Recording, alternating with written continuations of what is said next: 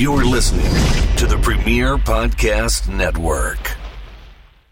If you haven't heard about Anchor, it's the easiest way to make a podcast. Let me explain. It's free. There are creation tools that allow you to record and edit your podcast right from your phone or computer. Anchor will distribute your podcast for you so it can be heard on Spotify, Apple Podcasts, and many more. You can make money from your podcast with no minimum listenership. It's everything you need to make a podcast in one place. Download the free Anchor app or go to anchor.fm to get started.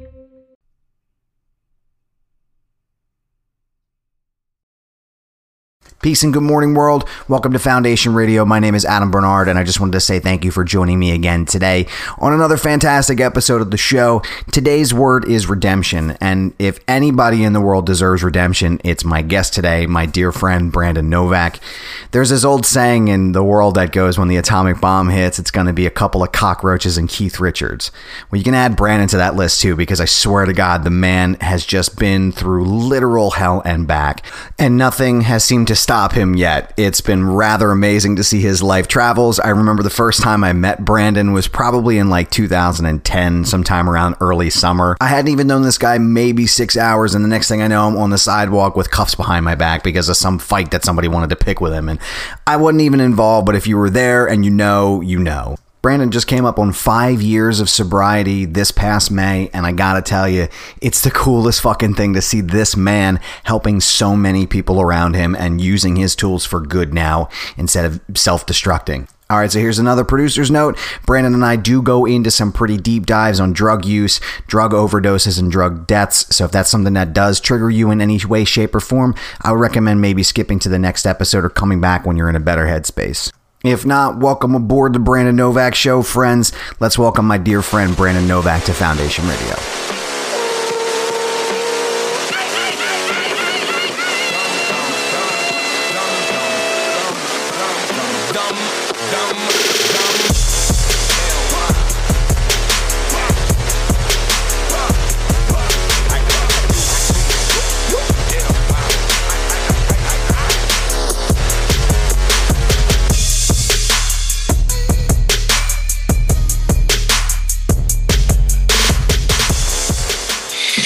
Tired, man. How you feeling? You just like that's the most fucking. I, I, that's the the most subtle way of being an asshole ever. You look tired. Basically means you look like shit in a very nice way. Thanks, Adam. That's not true. I see you way worse than this, pal. Let's let's be fair. A way way worse than this. I mean, it was cool, man. I didn't fucking. I only left my house to take my cat to get him fixed in the morning. I just picked him up, and because of the weather, I'm like, you know what? I'm not going to do anything today. Yeah, I haven't done anything except lay around, which is the first time I've done that in a fucking God knows when. I was gonna say because it seems like every time I'm on your social media or every time I like just check in with you, you're just like, oh, I'm out doing this. I'm over talking to this. Yeah, I, I, I, today today I was I, I I'm just it was just one of those days. So I slept most of the day. It was great. I fucking lounged around in my pajamas and You could say you could say underwear here, man. It's fine. Well, I, I, was going to, but I, I, didn't. I didn't lay around in my underwear. If I was, I, if I did, I would have. Trust me. But I, that would have been a lie. Dude, you are, you are a home. You are Brandon Novak homeowner now. Like you could just be fucking naked whenever you want to now in your own space, not in anybody else's space like usual, but just your own. It's fine. yeah, see, why are we talking? We shouldn't be talking before we start the fucking show because this could have been half the goddamn show. Started. This is the show now. This is this is that's how we're going to start the show. Um, it's just I think what's amazing when I think about it sometimes is when I think about your schedule and I think about that notebook that you showed me. Like the do you still have your your notebook that you use? A planner. I keep everything in a planner. And uh I write it like I don't know how well you can see. Yeah, I can see all that. I mean it's like it's crazy. Like I said, and it's not that it's crazy like to think about you doing something like this. I think it's just like it's. It's just so fascinating that like this is what helps keep you like so when you were in rehab, right? Like when you were in the shit. Mm-hmm. When did that the planner start? Like was that something that you picked up as like a, a trick or a technique to help? No, no, but what what started in in treatment was routines. Routines were very important and crucial to me, and I didn't understand it at the time. Um, but I was just so broken at that point in time in my life where like I literally could only focus on if it's 703 on a Monday night and I'm talking to Adam, that's where I'm at. Wholeheartedly, completely. Like I'm all in there. I'm not thinking about eight o'clock the meeting I have, or or ten o'clock this, or seven a.m. tomorrow. Like I, I was completely incapable of of conceiving thoughts that far out in the realm. Uh, I, that I was not there. So I literally had to take it minute by minute and and and that just kind of snowball affected into the here and now but i remember the first time that that my routine and or schedule was interrupted in treatment because I had a, a after like 15 I was in treatment for 90 days and I'd say after like day 20 I put together you know a routine and and it's it's it's basically the equivalent to to to when people go to uh, to jail often. You know, they say that they become institutionalized. They do better in there than on the streets with all this freedom. Um, and and I, I, I I could I learned how to become institutionalized just because like it, it, was good for my sanity and, and it would help me like buy time during very slow periods of time such as incarceration or where, wherever I was at at the time that uh, allowed life to slow down and me to recognize it for what it really was without being under the influence of something. Um, so the, the clairvoyancy was really there. Uh, and, and in treatment, that's one of those times.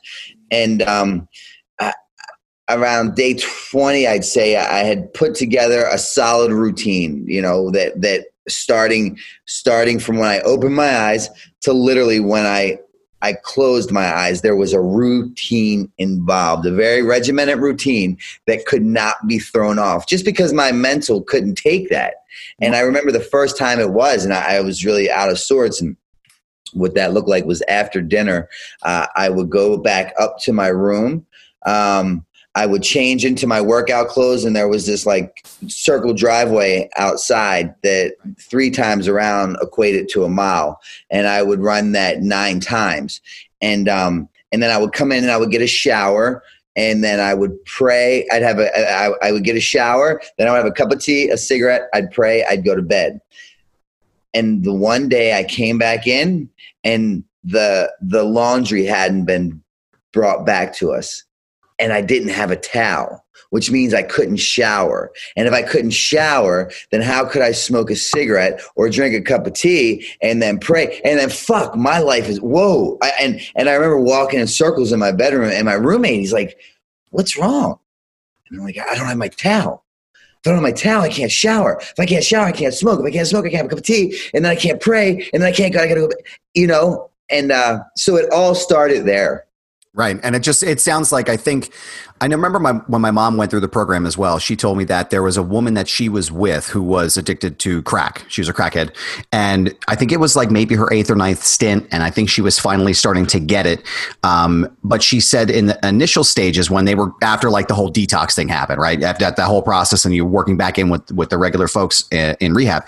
Um, she said that this woman would basically every minute she would do like push-ups or she would do something and say okay for this minute i'm going to do this and then the next minute i'm going to do this.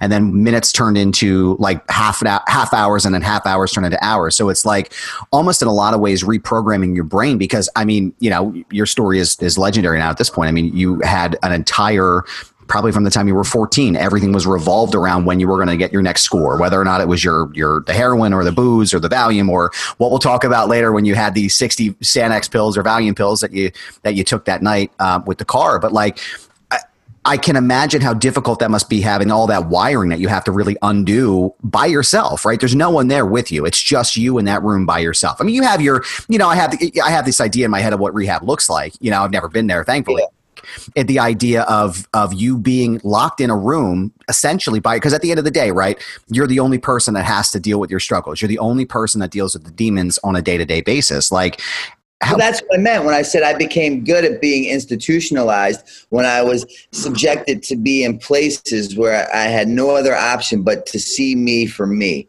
Uh, complete transparency and clairvoyancy without the, the help of a drink or a drug, which would allow me to have a, a jaded perspective, you know, where I could minimize the severity of my situation that brought me there right? So so there i'm stuck. I, I, have no choice but to address me for me. And I think that's what I think when I think about your sobriety and I think about, you know, people like my mom and, and then people who were sober and fell off, you know, something like Philip Seymour Hoffman or even a DJ AM, like I feel like what has made you successful and what made mom successful was the fact that you guys actually like dealt with your demons, right? Like I feel like I feel like in certain situations when she first went, rehab was a means to an end, right? She would go, put on the, you know, do the the show, put on the face, and then come back home, and then she'd be drunk in a half an hour. With you, kind of the same thing, you know. Um, uh, you know, court ordered rehab. You were in jail when, when you were uh, 2011 when you went after the Jackass movie. Um, you had to do the the stints. You had to get sober. You had to do all those things. But I feel like, do you feel like what was it in your head that clicked? You know, uh, I know you told me the story about your mom and and you know uh, that that piece of it, but what was there something internally that you were just like like no, this is this is it, this is the end. That's the thing. People say, you know, what was the difference between treatment center number four and let's say thirteen? You know, like and and and the reality is really none. There was no difference in between um, attempts at sobriety and or recovery if you will. But what i've learned is is my life is lived forward and learned backwards. So in retrospect looking back each attempt you know depending upon your perception of the event was a success right? Each attempt, despite me getting out and, and, returning to the pub an hour later, a needle on my arm a day later, like there was a success in there um, because th- there was a seed that was planted unbeknownst to me. And, and, and what happened was after all these attempts, you know, because a lot of them were genuine and sincere and a lot of them were not. Mm-hmm. Um, they, but but nevertheless, I went and I believe that that when you bring the body long enough, the mind will follow. Right? Because I'm incapable of changing my own behaviors on my own. If I could have done that, I wouldn't fucking go to a treatment center right? Um, uh, and that we, so you talked about that in the beginning. It, it, wasn't until I had a psychic change that I was able to not only get sober but stay sober, and that comes from a spiritual experience as a direct result of the twelve steps of Alcoholics Anonymous. That's a whole other fucking conversation that maybe we'll get into. Um, but but but what happens was ignorance is bliss when you don't know you're, you're not to be held accountable and you know you're to be held accountable and and, and after all these attempts i had learned enough through th- through sitting through enough of these that that i couldn't deny my death or destruction that I wrote on the wall in my handwriting. You know, like I, I, couldn't fucking say, oh, if it's her fault, it's his fault. It's the, you know, I, I couldn't deny it anymore. And and now having remained sober long enough, I can look back and recognize the synchronicity in life's events that have brought me to the here and now that prove to me that that every move I made was not of my own volition. It, was of, of uh, uh, uh, under direction from my higher power. You know what I mean? That that because again, diving deeper into recovery and the program, which creates that psychic change is that that that, that no human power can get or keep me sober right? It has to come from a spiritual experience something bigger than myself that will allow me to lift me of the obsession or rid me of the desire to want to drink or drug. You know i, I was not capable of doing that. Again if i could have i would have outthought myself out of the fucking addiction that i suffered from for so many years I was gonna say you would have you would have already been done. It would have been something in the rear view. Yeah, you know, it was fun in the beginning, and then it wasn't fun for a lot of years. I, well, I was thinking about it too. I mean, I, I don't, I rarely, if ever, drink anymore. To be honest with you, I mean, I know you and I back in the day, we drank probably to kill uh, several moose, but um, I I don't like losing control like that anymore. I was never the kind of person that was into like needles or pills or any psychedelics or anything. Smoked a lot of weed, but nothing that was outrageous, you know. Um, but I don't like the feeling of losing control. And one of the things that I I had to sort of take stock in is being like, okay, so I know when I drink, I lose control. And when I lose control, I'm not in I'm not consciously aware of my facilities, right? And I feel yeah. like when I when I hear a lot of things about recovery, it's a lot of the same ideas, except on like this larger scale, right? It's the I can as as a as a you know uh, what my friend Mark would call a normal a normie in his rooms or whatever you want to call it. Um, I can look at myself and say I can stop and, and stop the, the drinking without having to go through a program. Whereas someone like you, it becomes this overwhelming uh, feeling. It's a, it's just it's it's it's a uh, it, it overtakes you. What you said, it's like a it's like a darkness. the progression. It, it's the progression of alcoholism and or addiction. Right, and it's it's progressively gets worse, not better. Right, uh, depending on what direction I'm going in with my recovery and or sobriety. Um, but the reality is, I suffer from a disease called alcoholism, not alcoholism, meaning I cannot stay sober on yesterday's sobriety. Right. I do a few simple things along the day, e- e- along the way each day to maintain my sobriety. My sobriety has a shelf life of 24 hours. So if I if I did today what I did yesterday, I have a pretty good fucking shot at staying sober through tomorrow, only to repeat today's actions. You know, and that's, um, that's that's the bigger part of it too that I think people miss. It's it's looking at it that people and I do the same thing too. I, I and I'll share with you an experience I had last night into this morning, which is sort of when you talk about the spiritual aspect of your recovery. It's funny that you you brought that up because I think it connects. But um, it's just like me, like when I lost sixty five pounds. Right, I can go to the gym every day and I can do the same things at the gym every day. But the minute I stop going, the day I stop going, I don't make the progress that I made yesterday. So it's not just about the beginning part of it. Like okay, today I'm going to stay sober. No, you have to do it every fucking day, and it's, it's the yeah. exactly, and it's it's easy. You know, theoretically, it's easy for me to go to the gym, but if I'm not lifting heavier weights than I was yesterday, and I'm not making that progress, I'm not continuing what I'm supposed to be doing. Uh, but See, that's where the whole accountability and, and, regimented schedules come into play for me. You know what I mean? Today was very out of my norm to lay around on a fucking Monday, right? Like not even changing and reg- get a shower and changing a regular. That's like real. If if you came to my house three days in a row and my bed was not made three days in a row, there's a serious problem on the horizon. Like for real. Like like something's coming because what happens is all of a sudden. The, the psychic change that, that took place in order for me to become a completely different man is now reverting back. Right. You're the backsliding. You're not you're yeah. utilizing those tools yeah. and techniques. Right. Yeah. So, I, yeah. Go ahead.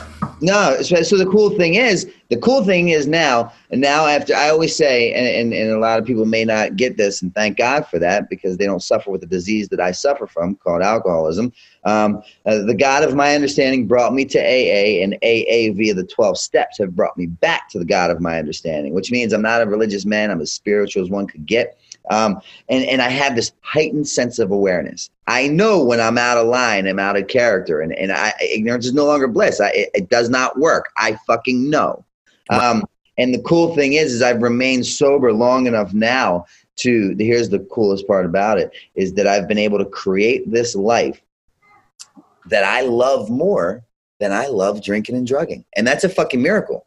The life that I have today, I much prefer to stay sober for than to want to sneak a bag of heroin. And that's, as you know, that's a fucking astounding uh, the way I partied.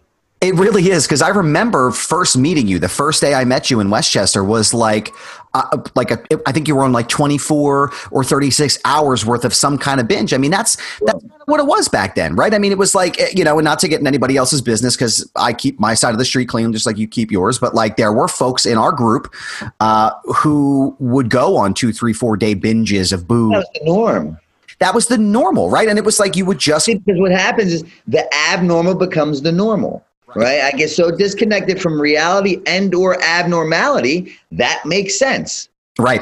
Right. And it becomes it becomes your everyday routine. I have and now on a monday laying around in my fucking sweatpants i'm like what the whoa. You know and, and thank god for that. Yeah. last night i was invited to a halloween party in a bar. Um, i went with uh, apple. Apple invited me. Yeah how was she doing she's doing good, man. She's doing good. But she invited me to this this very small gathering at a bar in in Philly.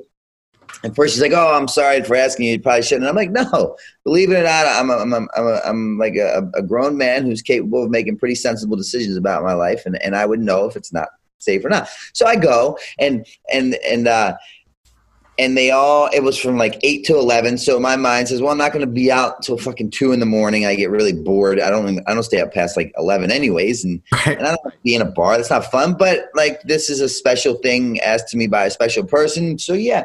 And and they they put number one I, I, I, it didn't even cross my mind that i could slice off a shot or a drink without anybody noticing right that didn't even cross my mind but the second thing was they all did shots, and they and the one chick she poured me a shot of ginger ale into a little shot glass. So you know, to to be studious, I put my cup up and I and I did the shot with everyone else.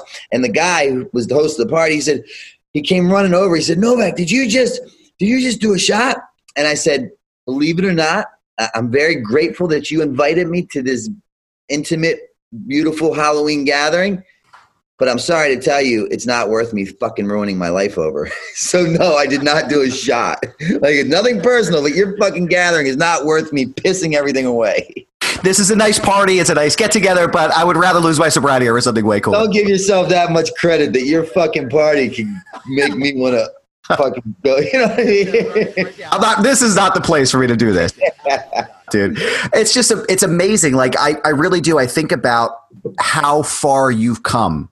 And, you know, just from that moment, like, and I, and I know I talked to CJ about it before we got on the show, and I was like, I know that the, the Mercedes story is kind of like our thing, right? Like, and I, I, I never pictured myself like as anything but just like a guy who was sort of ancillary inside of this world that I didn't really belong. But like somehow I ended up as like this major player in the story that sort of changed, shifted the paradigm for you guys for a really long time. And it was the night that you stole Bam's Mercedes from uh, from his house. Yeah. How, how much of that night? I know we've sort of briefly talked about it a little bit, but like, how much of that night do you really recall vividly? Well, I just, I remember I remember going to the house and nobody was there, and I had to um, I had to meet somebody that was selling me a large amount of narcotics, Right. um, specifically Percocet 30s and Xanax bars, and uh, and I'm I'm fucking you know uh, I'm shuffling to find the keys for one of the cars, and and at this point they had kind of realized my deal, so the like keys weren't left around too much. Because they used to be. There used to be a bowl. Remember, there was a bowl at the front of the house. Yeah. Yeah, but now I'm living there. They see a pattern emerge, and they're like, "Yeah." So, so nevertheless, I end up finding the keys, and, and I'm like in a hurry because I got this guy waiting, and and I take the Mercedes, and and I go to get. I meet the guy, and I meet the guy, and I get the pills, and I'm like stoked, and and and and life is great. Life is complete. I don't want or need for anything or nothing, and and and I go and I get high, and I eat the pills, and now I'm driving back to uh, Bam's house, and and I'm at that cross section where I don't know what the street is, but right across from where the what is that? The Rat, that bar, the Rat. Well, yeah. So it's a pop. I think it was a Papa John's now. Yeah, Papa John's and the Rat was there. Yeah, So you're at you're at the cross street of High Street because the campus is on the right hand side, and then Rosedale is the street that runs right through campus. Yep. and I remember just like I'm driving and I'm really relaxed. Go figure, because I'm really under the influence at this point. The the pills have kicked in, and and uh, and I see a CD on the on the passenger seat floor that I want, and I'm driving, and I decide to grab the CD. And when I grab the CD, the the steering wheel goes with me, and boom! I look up and I fucking hit this car, and I'm like, oh my god!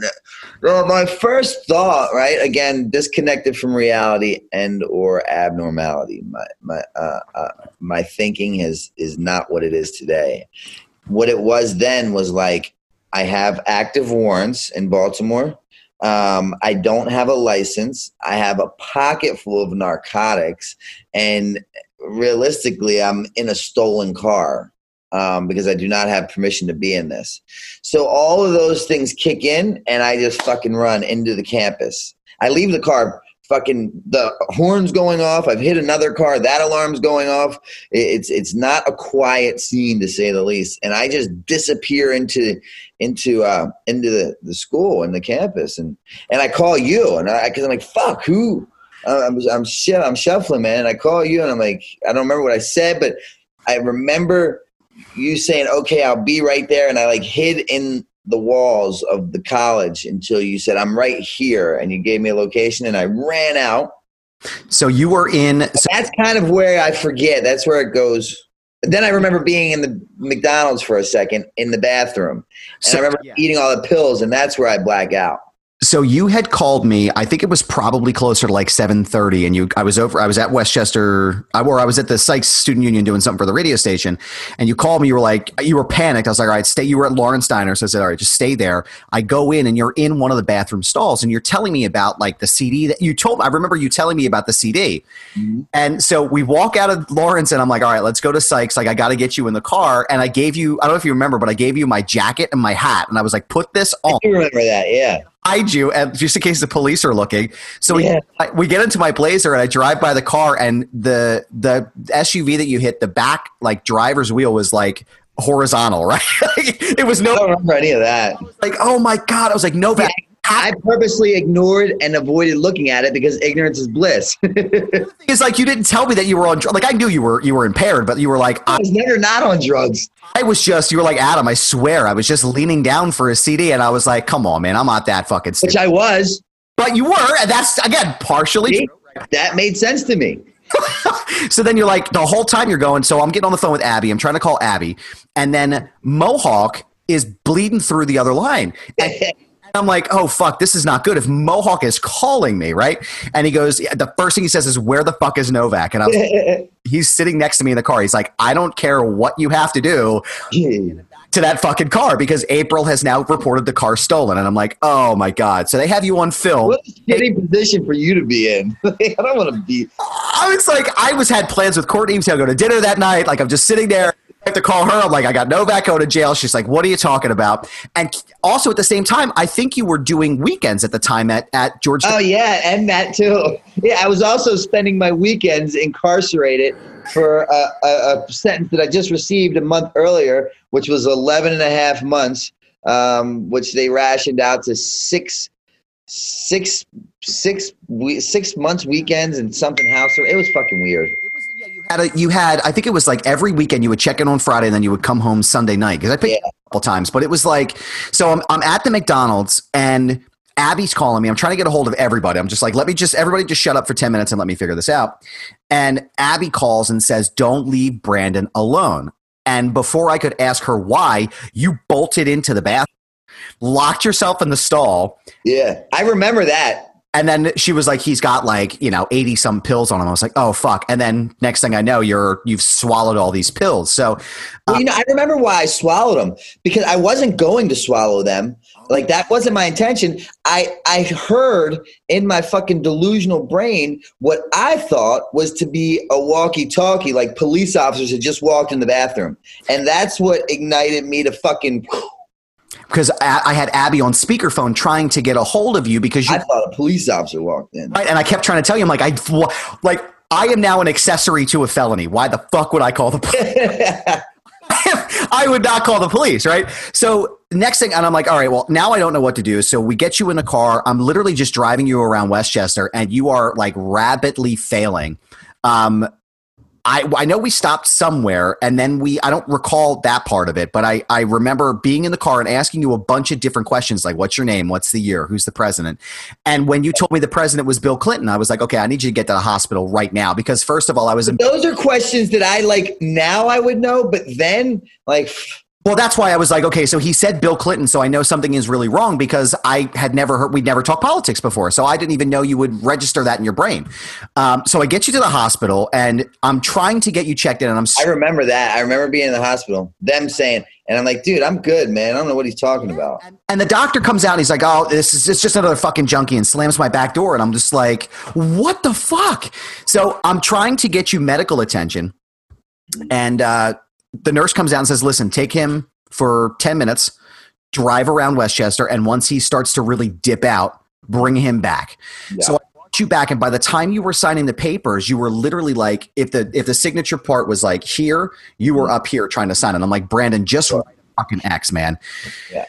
And then I get another phone call from Mohawk that says Bam is on the way.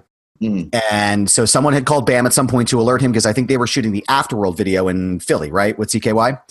And I have never gotten a phone call quite like that because Bam like never calls me, right? Like I can think of a handful of times where he's ever actually physically picked up the phone to call me.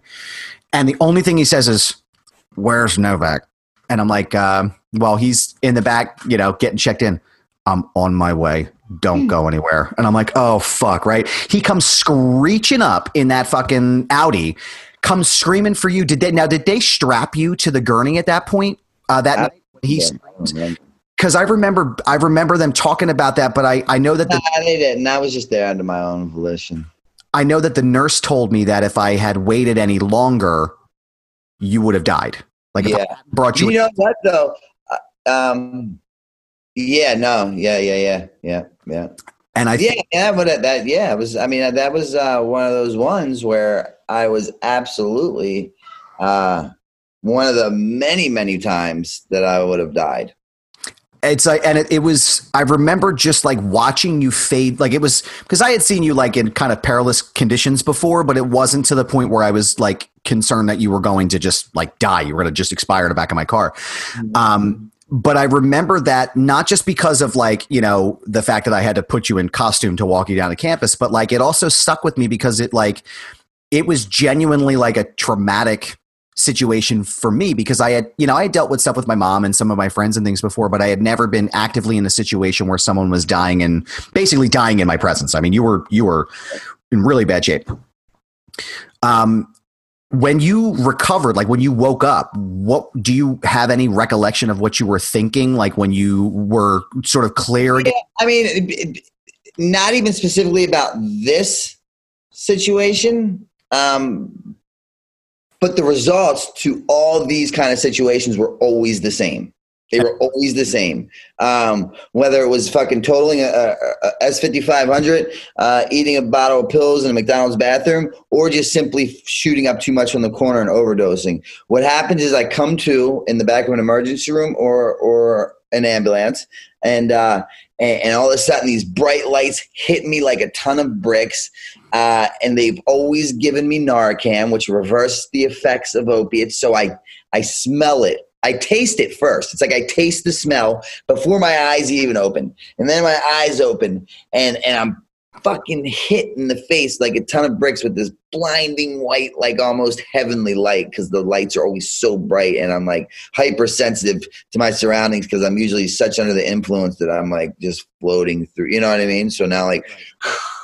Um, it's like you haven't breathed for like you haven't you're you're underwater drowning and finally you come up and you go that's what it's like when you hit with Narcan. You come back in and everything's just like ah you see it. And and, and I just want to I'm like a stranger in my own skin trying to figure out who the fuck let me in and I want to get out but they reversed the effects now I'm fucking mad because I worked really hard to acquire all these pills and the money that it took to get them and and then I have fucking April screaming at me. I got Bam screaming at me. My addiction saying, "Get one more." The fucking saying, my my head saying, "You're gonna get arrested. Get out." Of, you know what I mean? It's an influx of things hitting me at once, and and it's not fun. I was going to say, yeah, like I feel anxious listening to you talk about it. Like I can't imagine like that rush of life again, and then all of a sudden there are sixty thousand things happening, and like of course you're. For- that's and that's why it's so hard for people to get sober, right? They, because like it, getting sober is not for the fucking faint, it, it, the faint of heart. Like if it was easy to get and stay sober, the whole world would be, right? But we all of a sudden we come to, we have that moment of clarity, and we see life for what it really is. Worse off, what we've created it to be, right? We've created it to be as bad as it is. Um, and the only person that can get us out of that is us. You talked about that in the beginning. Um, now, do I want to deal with the fucking, you know, however many months, years it takes to repair my damages that I've created? Or do I want to spend $10 and escape the reality that I have created for myself, which continues a wash, rinse, repeat cycle until either you die or you go to jail? when if you don't mind talking about it when you talk about not for the faint of heart um because i don't want to trigger anything in, in you or like say anything that's going to make anything wild but like when you your like 72 hour detox because that's about it right like you be pretty much drug like heroin free is out of your system in about 72 right somewhere inside of that range Roughly, but yeah.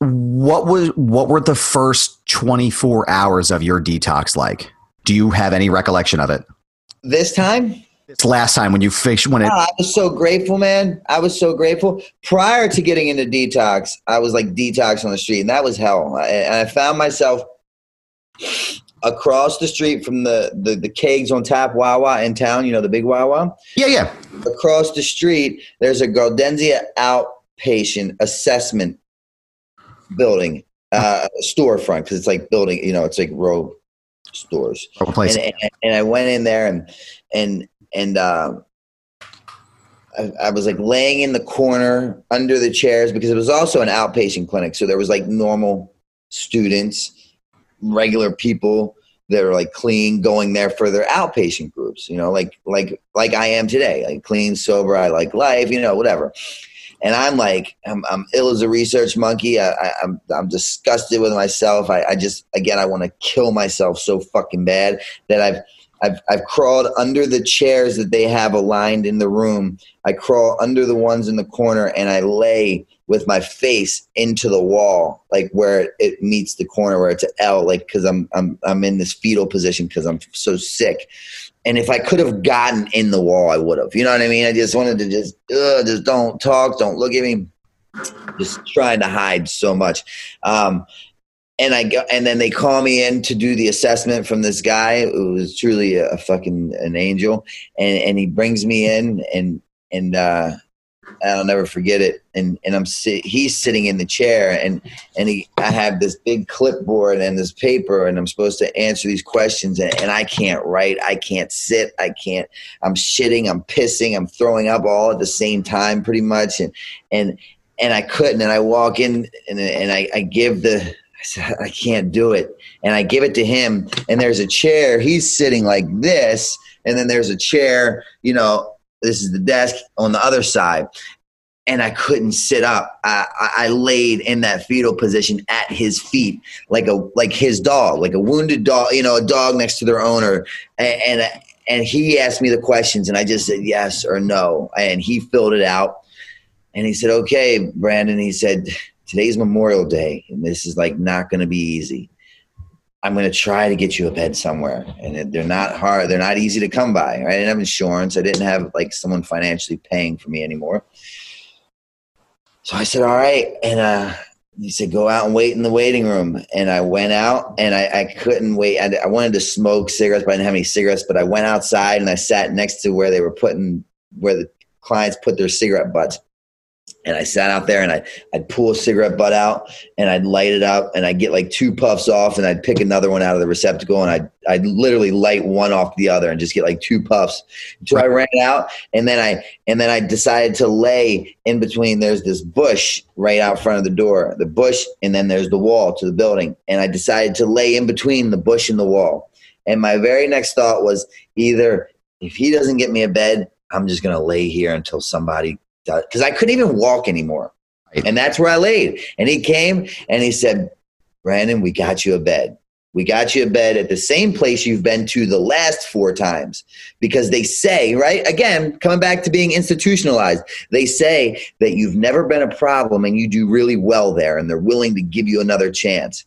So as soon I, I knew shit was different this time, Adam. Like wow. I, I knew that I knew that like I, I, was tired of my, my, I knew that my words held no more weight, right? I was tired of hearing my own fucking voice. So I wasn't like, Adam, it's different. I'm going to rehab. No, I was done talking, man. Like I was truly done. And, and I decided for the first time in my life, I was going to let my walk do my talk for me, which is again that psychic change. My behaviors became different, um, un- unlike anything people had seen before. So, like, whoa, something's going on here.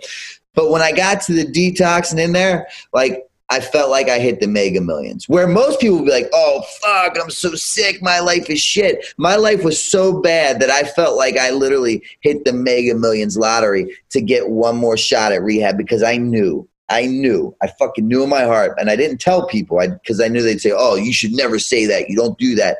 I knew that I was going to fucking do it because, like, I was done. I was so done. If you told the the willingness was there to follow your suggestions, I had become open minded because the pain had finally became great enough.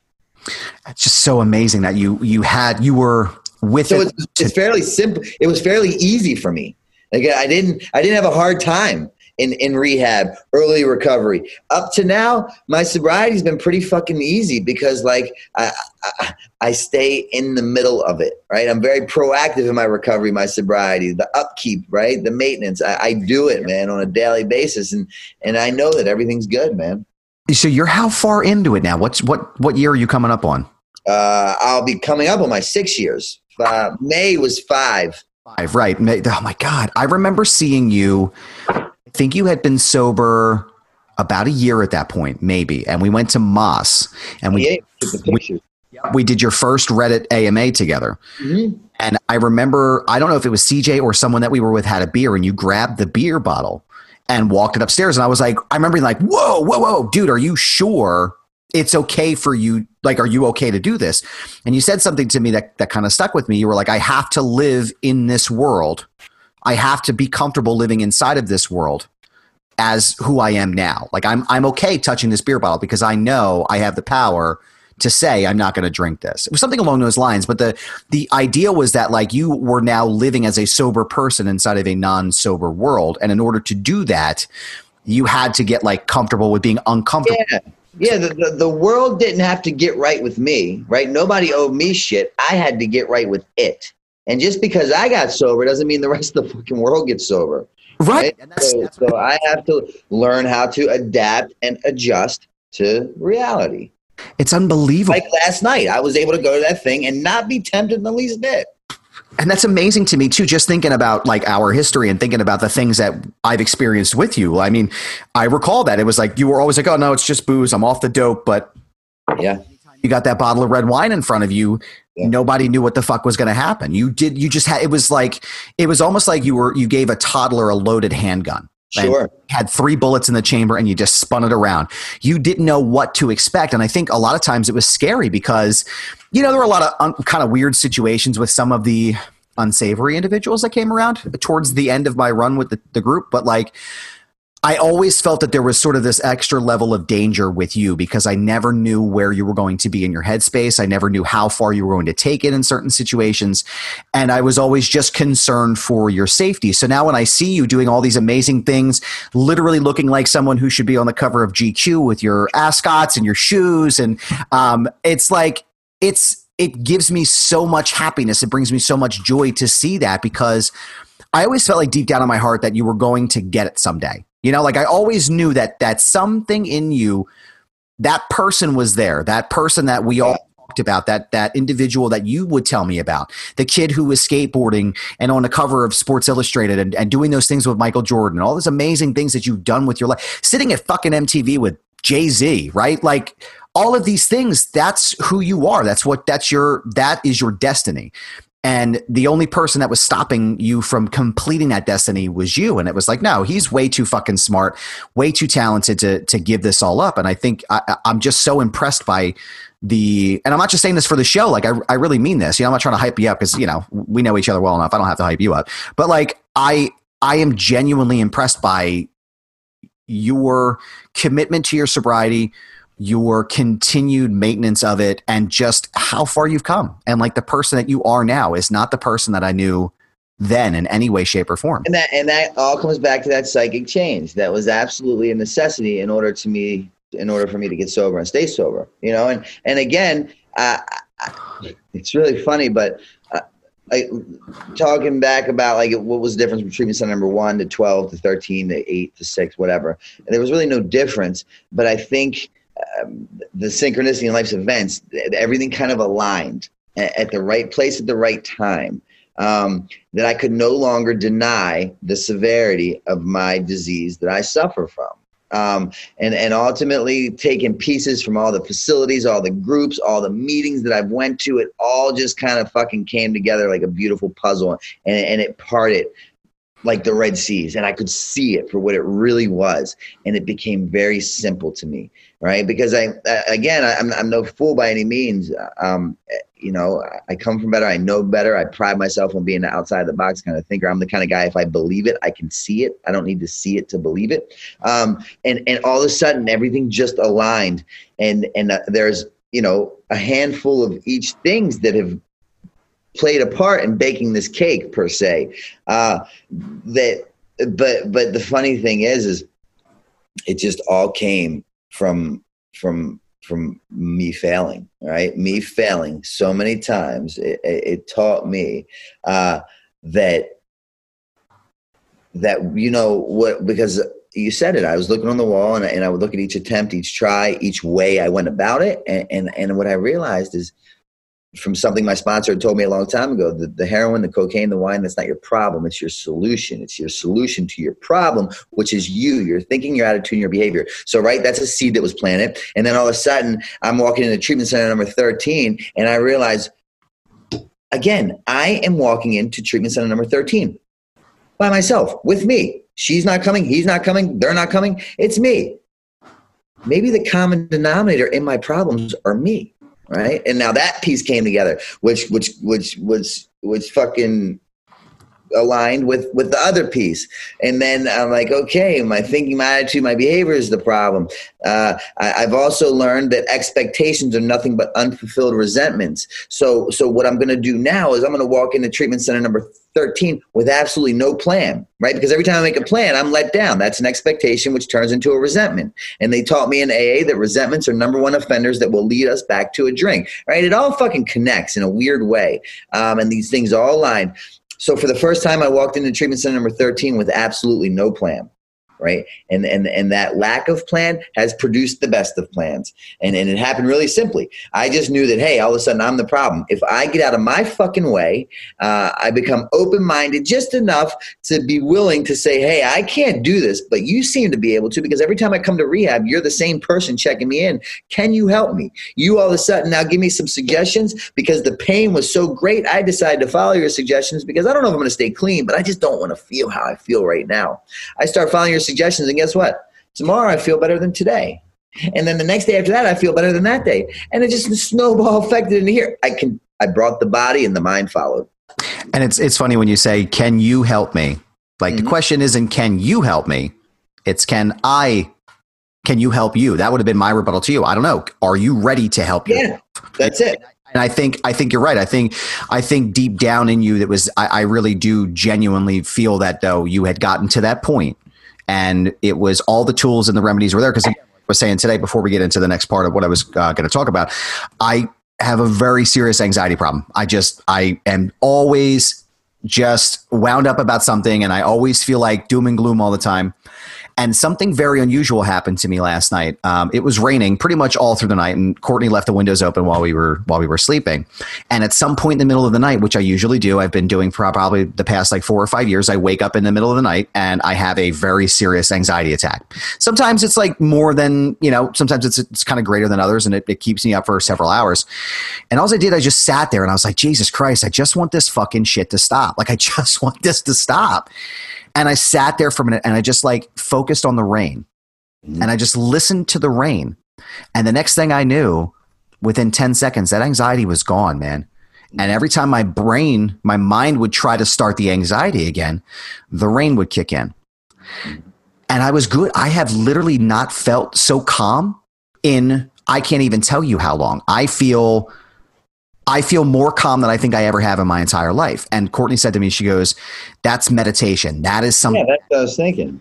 That is meditation. That is something that is, is, what is going to help you realign your brain? That's going to help you. And I thought about you right away. I was like, fuck, I wonder if this is what Brandon feels like all the time. Like, I basically, it, it slows the world down and turns into like the Matrix. Right. You know? And then when I meditate, then I can see things like, okay, you know, so that was your experience that you had with that situation. Now you know what works, what the solution is to your problem, which is those fucking situations.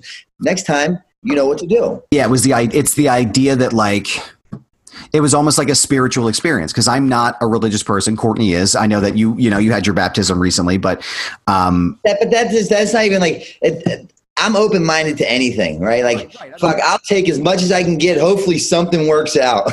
Bro, I am all about anything that works. If it's going to try it, or if it's going to be Jesus, I, whatever, whatever's going to work. To go. Just, just fucking throw it all together. It's fine. What can it hurt? it's, it's, right, exactly. It's nothing has worked so far, but yeah. Um, so I I remember just feeling like very.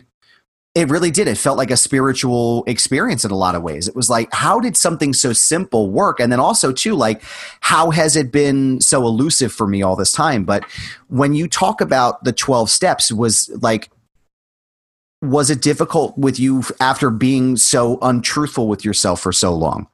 No, no, not, nothing was difficult because the, the pain, the pain of continuing the way that I was, the pain of continuing to live the way I was living as a direct result of drugs and alcohol far outweighed anything else. Right?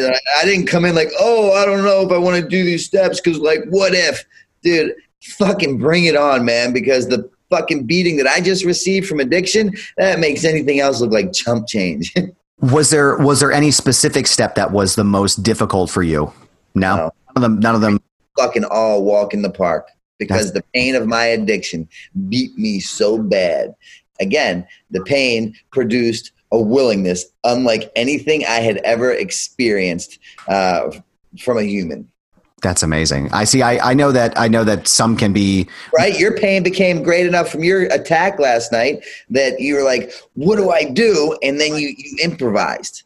And it's like I was on medication. I've tried, you know, working out works, and I've tried all kinds of things. And then last night, out of nowhere, yeah, he that the rain worked and it was like shit i can't believe it took me this long to figure it out. But i had shared with you recently that one of my ex-girlfriends somebody that was really important to me had, had passed away from a heroin overdose uh, on july 4th um, i guess i've become so accustomed to for some reason people in my life dying from drug use, um, specifically heroin. Like I, I can't even count on both of my hands how many friends that I, I buried uh, from drug use. And I, I, remember the last time I spoke to her, I think was right before the pandemic hit. Um, and I said to her, you know, I check in because I used to check in from her on from check in on her from time to time. And uh, I said, listen, you know, I want you to take this telephone number. I want you to take my cell phone number, and I want you to take this number down. This is my buddy Brandon. Um, and if you have any issues, I want you to reach out to him because he can help you. He's the guy that can. And I shared your videos. I said, if if if if he can do it, anyone can.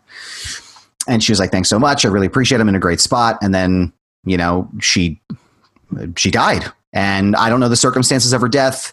Um, I don't really know a whole lot, but it's like it's one of those things that I think about that on a daily basis, where it's just like it's another person uh, who got sucked into this and, and got sucked into this uh, into their darkness and couldn't get back out. Um, does that humble you when you speak to people that you give your information to and you help get through the system and you go get through the programs and then you may hear that they did not stay sober and that they may have passed. Like like how does that make you feel as someone who has now devoted their life to and not necessarily to say that that's like anything you did. I don't want to spin it or couch it couch it. I get it. I, I, it makes complete sense to me. And again going back to where I began with all this sobriety recovery fucking talk, if you will, that that the, the psychic change that was required in order for me to get sober and stay sober that had to take place was a direct result of uh, of the spiritual experience that I received um, and the learnings that that I've been taught in my program of Alcoholics Anonymous that tells us that no human power could ever get us sober or keep us sober. Uh, you know, reminds me on a daily basis that like I'm not God. So why the fuck am I trying to play God? Right? I, I believe that that uh, when I was first sponsoring people, I said to my sponsor, I said, I don't want to say that. He, he was like three months in, and this kid asked me to sponsor him, and I'm like, whoa, this kid's putting his life in my hands. I go back to my sponsor. I said, I, am really scared. I don't want to say the wrong thing that that could potentially make him go back out and die. And he says, sweetheart, don't flatter yourself. You're not powerful enough to kill anybody or save anybody. You're simply a messenger in God's game, uh, and He calls the shots. You know, I, I, I, always go back to when I want to make my God laugh, I tell him how my day is going to go. Um, I, I, I make it to meetings to find out what happens to people that don't make it to meetings. Right? Everyone carries a message. Um, and and her death was not in vain because now it's the topic of this conversation, which is like a PSA or or a fucking another. You know, people say, "How do we lift the stigma? How do we lift the stigma?"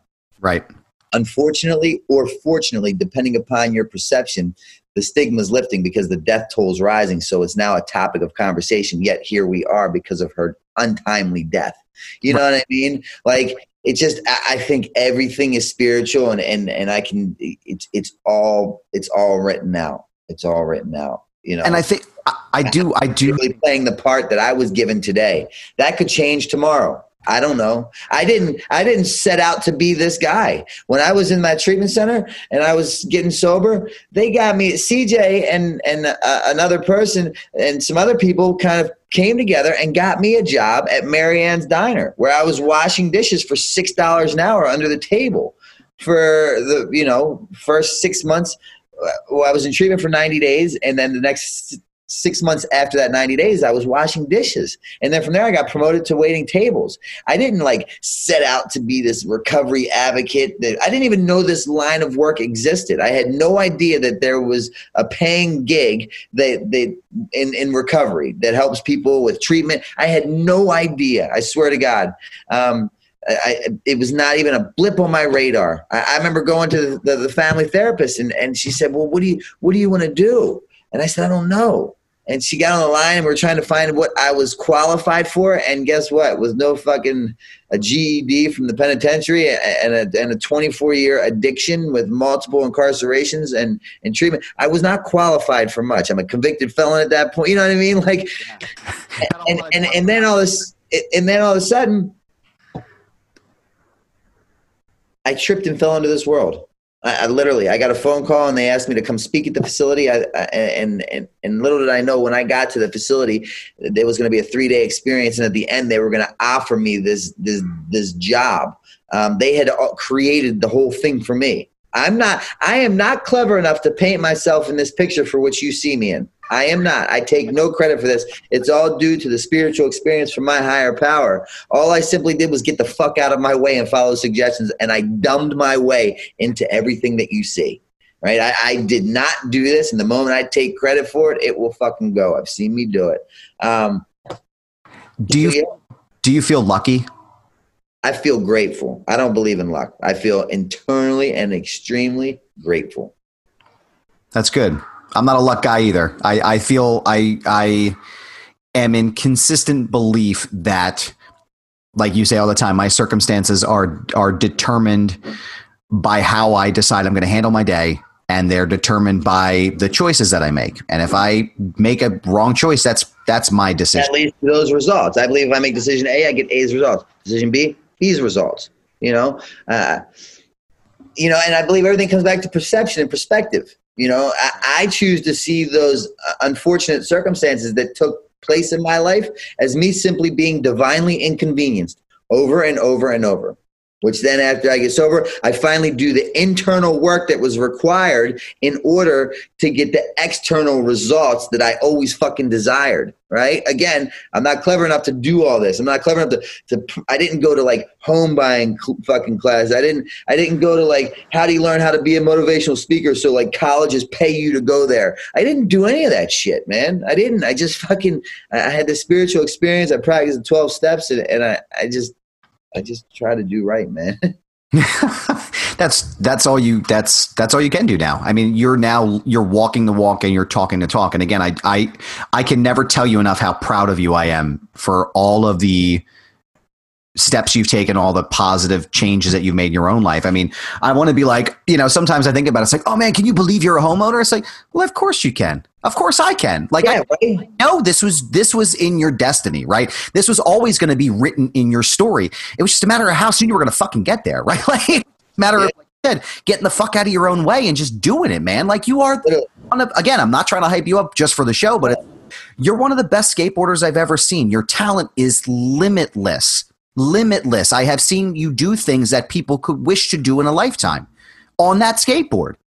And here you are, basically, and I know, you know, we've spoken about this before. You you had squandered it for so long. Now you have the chance to do it again and you're fucking doing it. And it's like, well, of course of course he is. Because Exactly. Those lost dreams become awoken, right? Before the abnormal was the normal. Now the normal is the normal.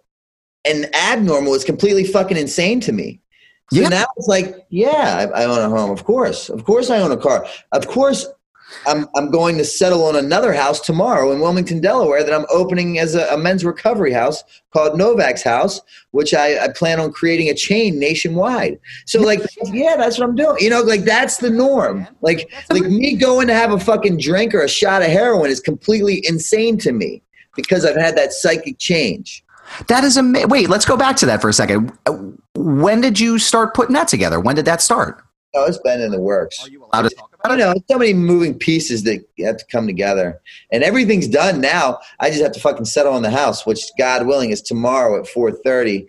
Wow. Um, we had a few issues with that. Uh, you know, um, Typical home. the, the website's created, the the brochures are made, the the logos got it. uh, We, we have a house. Everything's in place. We just need the fucking keys to the house, like for real. Good for you, man. That's a that's a huge accomplishment, man. That's I haven't made an announcement about it, so this will you're, you're whenever you choose to do this, it'll be like probably one of the very first announcements. That's crazy, man. That is absolutely unbelievable. I'm so proud of you, man. That's now how what is the plan like how how soon are you looking to open additional places kind of I didn't, I didn't get the first. This is the first time I've ever done anything of this this this mag this magnitude. Um, and you know, I think it's like I don't have kids, but I think it's like um, you know, um, you you you have your first kid, and you're like, oh fuck, we got to baby safeguard this. They got to stay with. And then after your third, it's like, dude, they're fine. You know. So I think this house is like, oh my god. And then after this, I'll get in the rhythm and motion of it, and be like, all right, bam, here we go, here we go, here we go. Yeah, I can I can fully attest to that as a father of three children. By the time we got to three, it was just like she'll be fine. Just let her fucking play. That's how it played out with my cats. Dude, that is amazing, man. Now, as always, I like to sort of tie up these things with just giving out your telephone number. Um, what's the best way for people to reach you uh, who are listening, who may know someone or yeah. themselves? If anybody's out there and they're struggling, they've they've found themselves in a position that they're not capable of getting out of on their own as a direct result of drugs or alcohol, please, please, I cannot stress, beg, plead enough. I'm going to give you my personal number. You use it. Give it to someone who may use it. Give it to someone who needs it. Give it to someone who wants it. Just hold it for a rainy day. Um, and, and, and me and my team will be there to take that call and aid and assist in getting you the help that not only you need, but you deserve. And that phone number is 610 635 9092.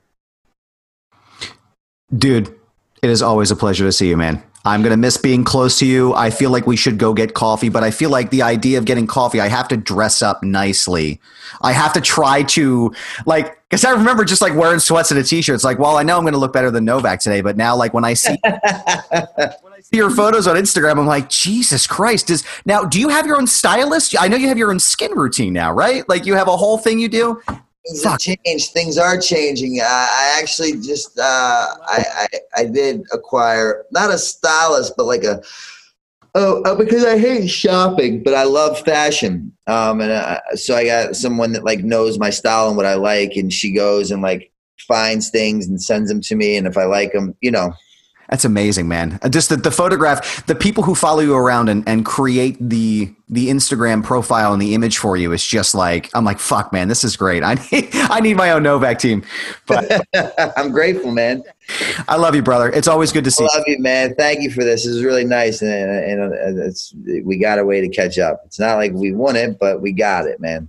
Thanks, man. I appreciate it, buddy. Love you, buddy. See you, Adam. Good to see you, buddy. Bye. Thanks again to my dear friend Brandon Novak for stopping by the show today. It is always wonderful to catch up with him, even if it has to be through Zoom because of this goddamn virus right now. But hopefully, when I'm back again from Pittsburgh, I will get a chance to catch up with him and we'll get that cup of coffee we've been putting off for a couple of months now. Recovery is possible. It's never too late to start over. Brandon's direct line, if you or someone you know is in need of recovery, you can start right here by calling 610 635 9092. Novak's house is also open and ready for business right now as I record this. You can go on to Facebook, you can go on to his Twitter account and find out all the information you need to know about Novak's house and how you can get yourself set up. Friends, thank you so much for joining me again. I truly appreciate it. Make sure you check us out on Instagram and on my Twitter account at This Is Goober. We'll see you again next Tuesday. I appreciate it, friends. Peace.